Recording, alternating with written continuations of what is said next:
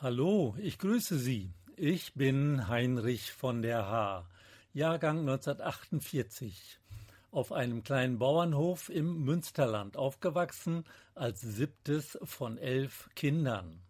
Ich habe eine Banklehre gemacht, dann das Abitur auf dem zweiten Bildungsweg am Bischöflichen Kolleg in Münster und lebe seit 1971 in Berlin. Meine Kindheit habe ich im preisgekrönten Roman Mein Himmel brennt und meinen Aufbruch ins Westberlin der 70er Jahre im Roman Der Idealist erzählt. Mein dritter Roman Kapuzenjunge handelt von der Integration eines libanesischen Waisenkindes. Näheres über mich finden Sie bei Wikipedia oder auf meiner Webseite www.heinrichvonderh.de. Mit Kindheitsbilder der 50er Jahre möchte ich Ihnen heute den Roman Mein Himmel brennt vorstellen. Es geht um den Bauernjungen Heini, seine Geschichte im Münsterland. Ich beginne mit dem Anfang. Im mittleren Teil erleben Sie Heinis Weihnachten mit. Das Ende erzählt, wie der Junge versucht, der Familie und dem Dorf zu entkommen. So lange hat's nie gedauert, wir müssen beten, sagt Vater. Ich höre Mutter in der Elternkammer hinter der alten Stube stöhnen. Was ist mit Mama? Ich drängle an Paula vorbei und drück die Klinke der Stubentür runter. Paula zieht mich zurück, legt den Zeigefinger auf den Mund und flüstert Psst, Mama hef Koppine, Heinigi spielen. Was soll ich denn spielen? Handschuhe hängen am Herd, nass vom Schneemann bauen. Immer hat Mutter Kopfweh. Heute am Sonntagmittag hat sie nicht mal mitgegessen. Ich renn durch den Flur zur anderen Tür der alten Stube, doch Paula stellt den Fuß von innen dagegen. Heini, verschwinde! Die älteste Schwester will immer das Sagen haben. Es schellt. Ich öffne. Meine Taufpatin Tante Maria hängt im Flur Mantel und Pelzhut auf. Heini, du bist ja gewachsen. Sie packt Bonbons aus und gibt mir zuerst eins. Das ist aber nicht nötig, sagt Vater. Auch Tante Trude humpelt herbei, wischt die Hände an der fleckigen Schürze ab, schaut zu Vater. Die ganze Arbeit mit'm Blagen hab ich. Nur noch eins, was sollen wir mit so vielen? Erstmal abwarten, ob's gut geht. Vater geht mit ihr und Tante Maria vom Flur gleich in die beste Stube. Mit Mutter stimmt was nicht. Ich press ein Ohr an Schlüsselloch. Die kleine Anna will auch. Verschwinde, sag ich. Gleich kratzt und beißt sie. Aber ich zieh an ihren Haaren, damit sie nicht vergisst, dass ich ein Jahr älter bin. Hein, ihr müsst mir noch eins geben, habt ihr versprochen, sagt Tante Maria zu Vater. Opa hat dich im Krieg gerettet. O Gott, sie will noch eins, nur nicht mich, sie hat schon Otto. Wenn noch eins, dann nicht Anna, auch nicht Ulla, mit der spiel ich am besten. Lieber die dickfällige Paula oder die dünne Eva mit der Brille. Und später, am Abend kann ich nicht einschlafen. Wo soll der Neue hin? Nicht in unser Bett. Das ist voll mit Eva, Ulla und mir. Eins schläft quer zu den Füßen oder über dem Kopf, manchmal auch verkehrt rum. Da passt der Neue nicht mehr rein. Auf keinen Fall. Den soll der Storch wieder mitnehmen. Vater sagt sonst, i fret mi die Hore von Kopf. Nur an den Seiten wächst noch graues Gestrüpp. Und jetzt der noch, der alles wegfrisst. Mit den Zehen spüre ich was Warmes, einen Hintern. Wo lieg ich, wie rum, zum Kopf oder Fußende, an Eva oder Ulla? Fuß im Gesicht, nur nicht bewegen. Ich kann mit dem Zeh nicht fühlen, wer es ist, auch nicht mit der Hand. Eine boxt mir in die Rippen. Ich zieh die Decke zu mir und dreh mich um. Aua, Ulla jault gleich, fängt eine Kissenschlacht an und wir hüpfen auf der dreiteiligen Matratze. Stroh wirbelt raus, das Bett quietscht. Plötzlich steht Vater in der Tür zu unserer Kinderkammer. Ihr macht's Bett kaputt, Schluss mit dem Radau. Ungehorsame fressen die Löwen. Er knipst Licht an, setzt sich mit der Schulbibel auf das Bett und zeigt auf ein Bild. Wer Böses tut, wird in die Löwengrube geworfen. Daniel sei angeblich auch böse. Die Löwen, von Eva gelb angemalt, liegen schlafend um ihn herum. Eva liest. Die Löwen fressen Daniel nicht. Gott verschließt ihnen die Rachen, weil Daniel unschuldig ist, und man zieht ihn wieder aus der Grube. Aber alle Männer, die ihn schlecht gemacht haben, wirft man zur Strafe mit Frauen und Kindern hinein. Die Löwen fallen über sie her und zerreißen sie. Jetzt schlafen sich wie Löffelchen aneinander schmiegen und wie auf Kommando umdrehen. Zwischen Eva und Ulla wird mir warm, mein Kopf ist heiß und ein Löwe schleicht um die Ecke, reißt brüllend sein Maul auf. Ich will rennen, bin aber am Boden festgeklebt. Er springt auf mich zu, reißt mir den Kopf ab und beißt dran rum. Ich schrei, will ihn zurück, und erwache. Da tapst einer. Ich zieh mir die Decke über die Ohren. Du Stinktier! Wieder eingepinkelt. Jemand knipst Licht an. Gott sei Dank kein Löwe. Ja, der Heini will nicht weg müssen zu der Tante Maria. Er läuft stattdessen öfter weg. Paula hat ihn wieder eingefangen. Vater setzt mich, so sehr ich auch strampel und schrei, mit Schwung in die Bretterkiste am Küchenfenster zu Anna und Ulla und wirft den Ball hinterher. Für mein Nein gibt es noch eine Ohrfeige. Wie möt los, plögen in Hamanns Kamp, sagt er zu Mutter. Immer wenn sie auf das Feld oder in die Viehställe gehen, stellen sie uns in eine Kiste, schmal und lang wie ein Bett, zu klein für das Ballspiel. Über die Bretterwände, genagelt an Eckpfosten, seh ich nur die Deckenlampe mit Fliegenfänger und durchs obere Küchenfenster den Wind die Blütenblätter vom Birnbaum in den Himmel tragen. Wär ich nur ein Blütenblatt. Wir balgen uns um den Ball. Ulla hat ihn. Ich zieh sie an den Zöpfen und zehr ihr den Ball aus den Händen. Und sie reißt mir Haare aus, ich muss heulen. Anna greift den Ball und hält ihn fest. Ich springe sie an, sie schlägt mit der Stirn gegen die Holzwand und weint auch. Heile, heile Gänschen, Ulla pustet auf den Fleck. Der wird rot und dick. Alles blöde. Die Puppe sitzt in der Ecke wie ein Huhn mit abgedrehtem Hals. Die Arme hängen ihr am Draht runter. Sie starrt vor sich hin mit kaputten Schlafaugen. Ich drücke sie mit den Daumen ganz ein und schrei, die Puppe ist dumm. Ulla brüllt irre und kaut an den Zöpfen. Es wird still, nur Fliegen summen, die Uhr tickt.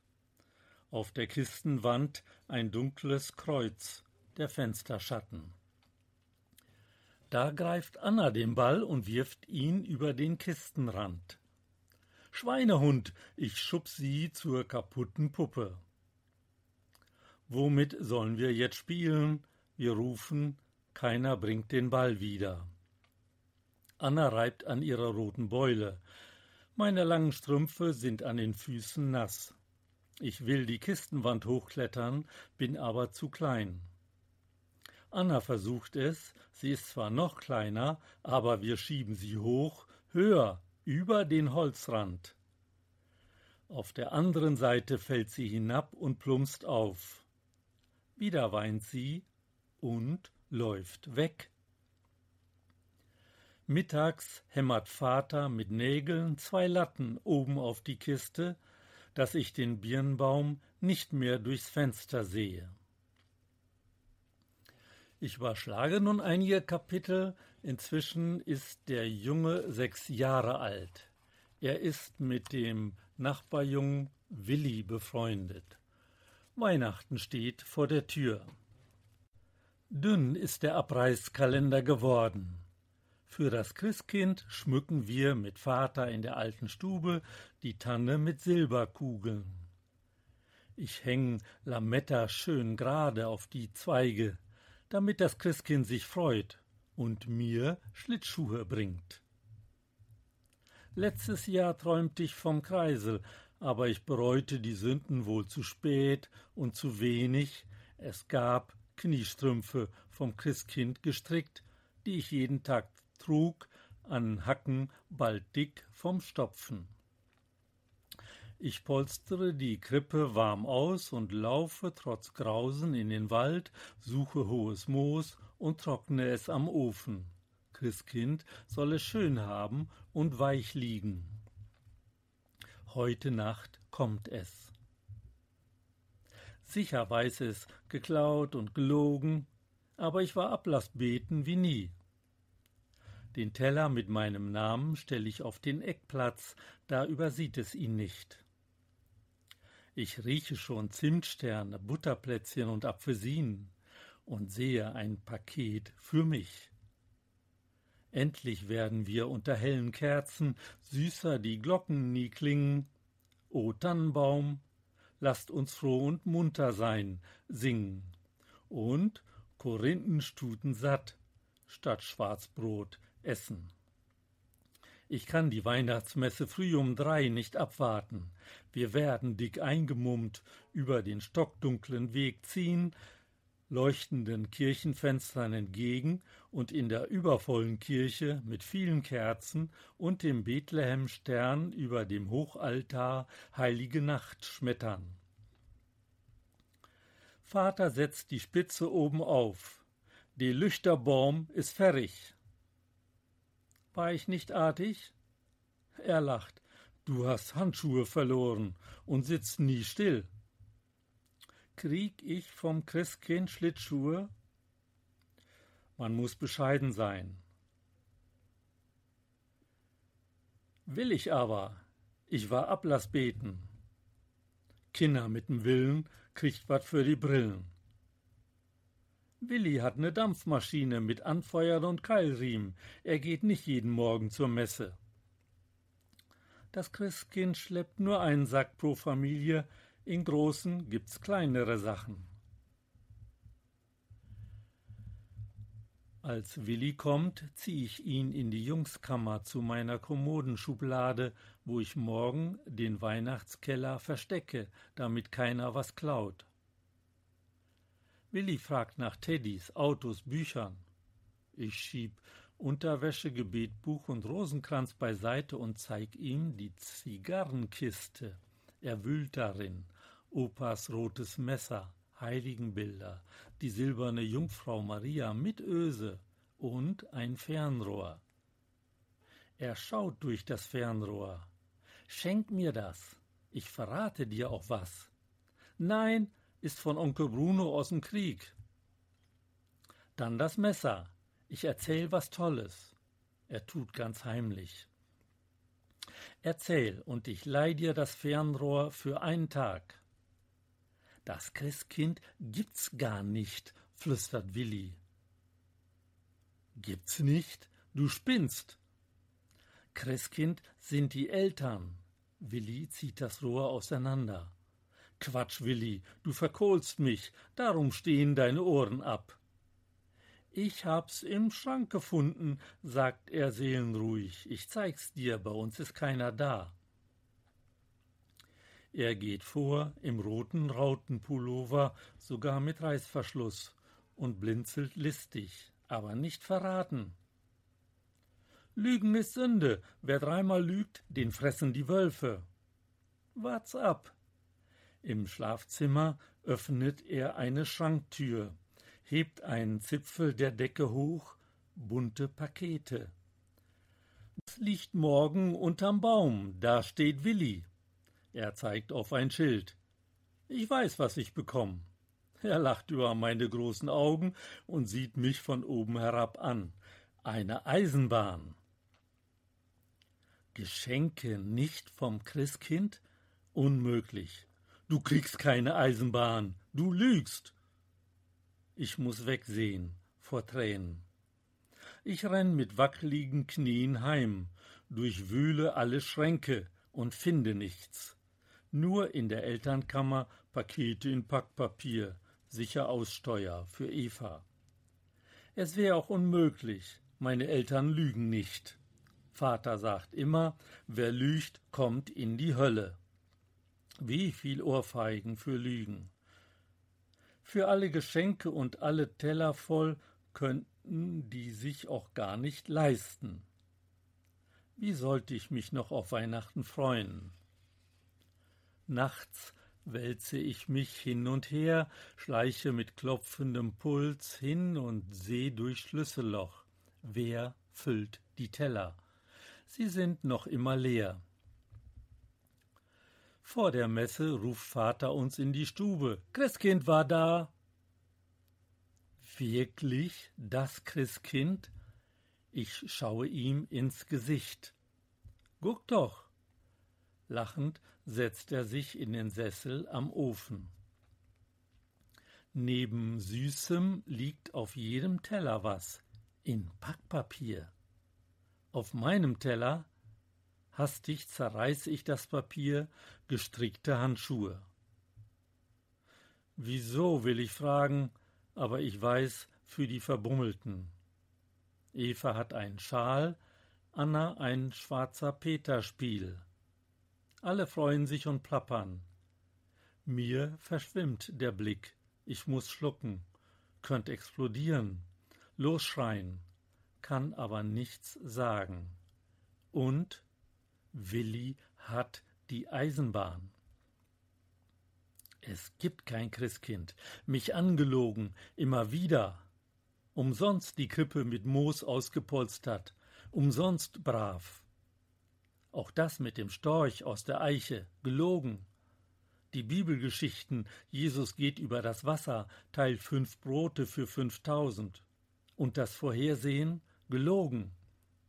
Ich schmeiß die Handschuhe ins Jauchebecken und könnt hinterher springen. Auf die Weihnachtsmesse freu ich mich nicht mehr.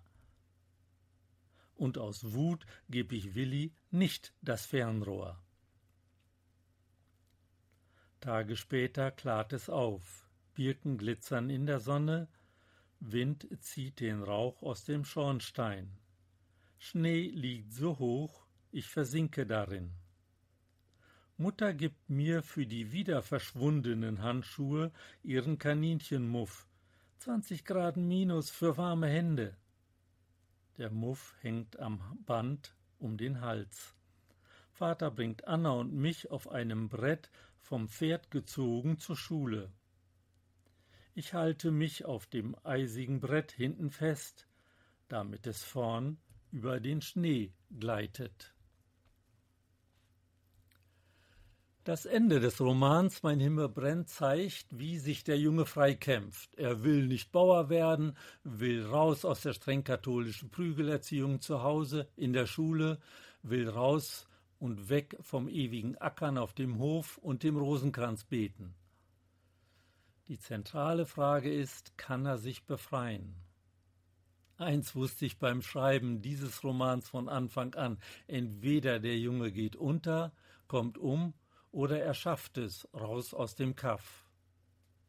Der Junge entdeckt dabei das Saufen, den Ungehorsam und auch die Liebe. Zur Liebe ein kurzer Einblick. Heini war Samstagabend mit Isolde verabredet.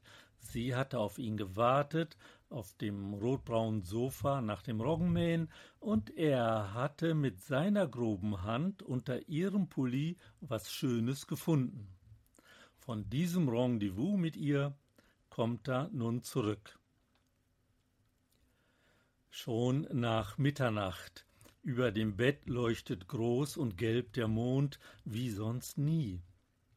Knospige Birnbaumzweige zeigen schwarz und scharf in den Himmel, und die Holunderblüten duften herein. Wildenten flattern vorbei.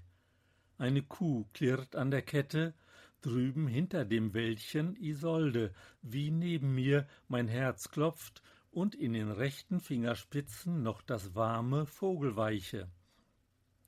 Ich hebe die Hand im Bett vor die Augen, wo steckt das Prickeln, Glühen? Ich seh es nicht, es ist aber da. Was habe ich nicht schon alles in der Hand gehabt? Hühnereier, Mehl, Kuchenteig, Matsch.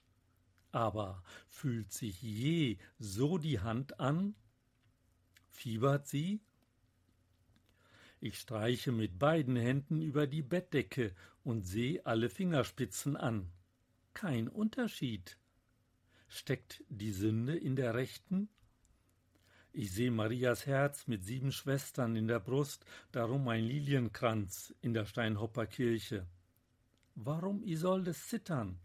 Ich habe Fingerspitzengefühl. Unkraut jäten, knickern, schnitzen, Vogeleier ausblasen. Auf einmal ist alles neu, ich könnte vor Freude heulen. Mir ist, ich schwebe. Diese Hand hat was Kostbares gefunden, was nie geahntes. Wie sie mich ansah und der Vanillegeruch, Isolde, ein schöner Name. Viel schöner als Thea oder Zilli. Gar nicht schlimm, dass ich bei Kollmanns bin, jetzt weiß ich wieder sicher, hier bleibe ich nicht, niemals werde ich Bauer. Mit fünfzehn, größer und stark wie nie, ball ich die Fäuste und beiß die Zähne vor Freude knarrend aufeinander. Vor dem Spiegel stell ich mich nackt auf den Stuhl, strecke mich und mustere jeden Zentimeter, jeden Pickel. Von der Seite sieht das Röhrchen viel größer aus. Bis dann, sagte sie, aber die ganze Woche sehe ich sie nicht, auch nicht, wenn ich mit dem Hund vorbeigehe. Soll ich ihr was schreiben? Sie wirft es sicher weg. Ich fange an und zerreiße den Brief wieder. Ich finde nicht die richtigen Ausdrücke, zu hart, zu weich. Dann schreibe ich, du bist eine Butterblume im Gras, ich ein Schmetterling im Himmel, wann treffen wir uns? Nie hab ich so was Schönes geschrieben.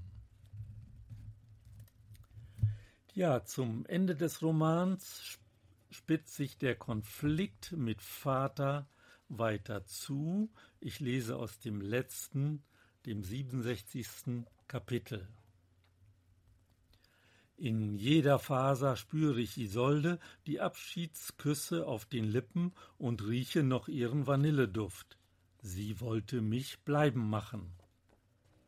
Nur blöd meine Angst, Vater zu sagen, dass ich Montag gehe.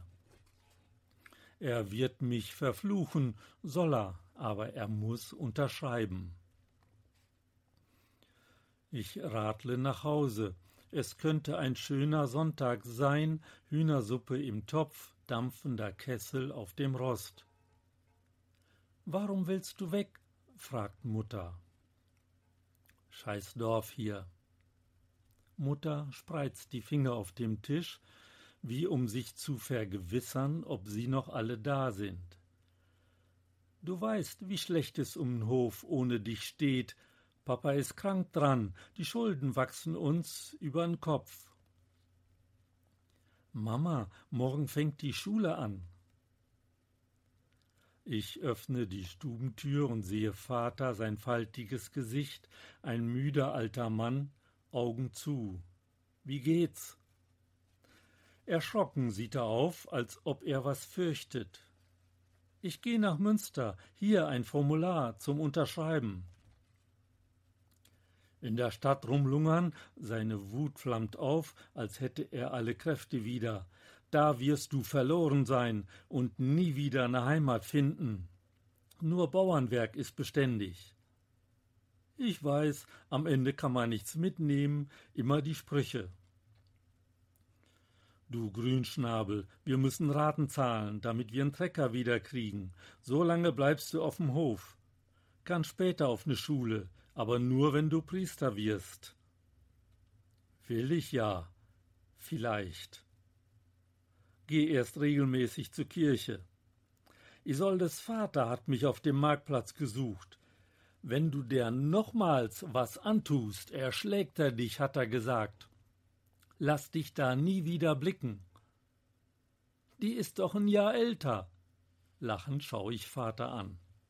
Du Satan, da sitte Düvel drin. Zucken im Mundwinkel um die Augen, er greift den Stock. Ich weiß, ausweichen, steif machen. Nie wieder, hast du gehört? Bei jedem nie wieder zieht er mir eins drüber. Ich schütze den Kopf mit den Armen, verkneife mir zu winseln, denke an Isolde. Das vierte Gebot, Vater ehren, gehorchen. Hätt's Mama doch in Graben gehalten, besser du wärst nicht geboren. Er schneidet mir Hintern und Rücken entzwei. Geh Schweinekartoffeln kochen. Schlau die dat mit des Kohle uten Kopf, sonst schlag ich es dir aus'm Kopf. Ich starre mit Tränen aufs zuckende Holz unter dem Schweinekessel, nie wieder Isolde sehen. Im Namen des verfluchten Vaters soll alles verbrennen, auch er. Lange schon knie ich vor dem Kessel und überhöre Mutters Essen kommen.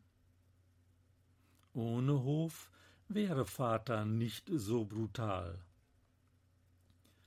Ich stecke brennende Stroh unter das Reisig, das flammt auf, die Tür zur Bodentreppe steht offen. Flammen fressen die Halme auf den Stufen, Funken fliegen hoch. O Gott, das Stroh auf dem Dachboden. Ich schlage auf die Flammen ein, trete sie aus. Essen, ruft Mutter wieder. Ich laufe hin und setze mich, alle löffeln schon Hühnersuppe mit Eierstich, keiner schaut mich an. Als Mutter das Huhn mit Kartoffeln auf den Tisch stellt, sagt Vater, riecht's nicht nach Qualm? Eva lacht. Nach Schweinestall, wonach sonst? Vater läuft auf die Tenne. Wir schauen ihm nach, halten den Atem an. Ja, es riecht nach Rauch. Feuer heult der Ruf durch die Küche. Im Heuboden knistern Flammen auf. Es züngelt und prasselt. Mutter schlägt die Hände über dem Kopf zusammen. Alles raus, das Vieh. Wir ziehen die Kälber aus den Ställen. Dann stürzt das Dach über dem Schweinestall ein, wo keine Betondecke die Schweine schützt. Die Armen schreien erbärmlich. Meine Ausstreuer in der Dachkammer, ruft Eva. Mit nassem Sack über dem Kopf rennt Vater in den Qualm. Komm zurück, schreit Mutter. Flammen wirbeln hoch aus dem Dach. Ziegel poltern runter. Vater springt hustend mit Aussteuerwäsche heraus. Ist doch alles, was wir haben. Er rennt mit nassem Tuch noch mal rein, obwohl Mutter wieder nach ihm schreit. Es klirrt. Er schlägt das Giebelfenster ein, wirft Omas Leinrollen raus. Der verbrennt, heult Mutter in den Flammensturm. Nie wieder wird er mich prügeln vorbei, das Ende, und ich überlebe es. Himmelhoch treibt der Wind die Flammen, mein Himmel brennt, ach was, meine Hölle brennt. Feuersäulen schießen über die Eichen, winden sich und fallen herunter, wie um mich zu fressen. Dann schlägt das Feuer auch aus dem Giebelfenster. Der verbrennt. O oh Gott, ich wollte doch nur weg. Es drückt mir die Kehle zu. Ich kippe einen Eimer Wasser über mich, rase ins Haus, wie blind durch den Qualm die Treppe hoch, ertaste Vater und schleife ihn hinter mir her, die Treppe runter, nach draußen und lasse ihn keuchend fallen. Vater beginnt zu husten. Der Dachstuhl bricht ein, glühende Balken bersten, stürzen nieder. Am nächsten Morgen sitzt Vater auf der Tenne zwischen Aschehaufen und verkohlten Balken, starrt vor sich hin, Kopf und Rosenkranz in den Händen und redet von Dorn in den Fot rammt, Chrissen nicht wer ruht. Dann ruft er mich, schlägt er mich tot? Ich hole das Formular und halte es ihm mit einem Stift hin. Er schaut mich schräg an, mit grauem Gesicht, das rot wird, als er heiser losjammert. Ich verstehe nicht alles, sich aufhängen kommt darin vor. Dat wird nimmer nicht wär gut. Alles haben wir für dich getan, alles, und du? Ach, wenn du mich nicht gerettet hättest, würde ich dich. Er unterschreibt. Verschwinde, lass dich hier nie mehr sehen, nie mehr. Er sieht mich nicht an, als wäre ich schon weg. Ich könnte weinen und lachen. Wie Adam und Eva muss ich raus aus dem Paradies, aber es war keins. Es ist vorbei, ich weiß nicht genau was, aber es ist vorbei. Ich werfe Hosen, Hemden und das Formular in die Tasche, ziehe ein weißes Hemd an und meinen etwas zu kleinen Anzug und schaue in Evas Taschenspiegel. Nicht übel, keine Pickel. Mutter gibt mir eine verrußte Wurst und Eier mit. Der Abschied macht mir zittrige Knie. Als ich sie ansehe, sagt sie, was willst du noch, nun geh. Eine Stunde später stehe ich auf der Eisenbahnbrücke, Mutter und Vater los, mit Brandgeruch auf der Zunge. Zwei eiserne Linien laufen auf mich zu, unter mir weg. Wirst verloren sein und nie wieder ne Heimat finden. In Tränen schwimmt ein bleiches Zuglicht auf mich zu. Ich schließe die Augen, greife ums Geländer das Ungetüm donnert auf mich zu. Mit einem Sprung auf die Schienen, alles hinter mich lassen? Die Schule wartet auf mich und Isolde, ich sehe sie wieder. Mehr als Vater Stockschläge spüre ich ihre Umarmung, rieche den Vanilleduft, laufe zum Bahnsteig und steige in den Zug. Ja, vielen Dank für Ihre Aufmerksamkeit. Diesen Roman Mein Himmel brennt können Sie überall erwerben, wo es Bücher gibt. Wenn Sie Fragen oder Anmerkungen haben, erreichen Sie mich über meine Webseite heinrich von der H.de. Es verabschiedet sich Heinrich von der H.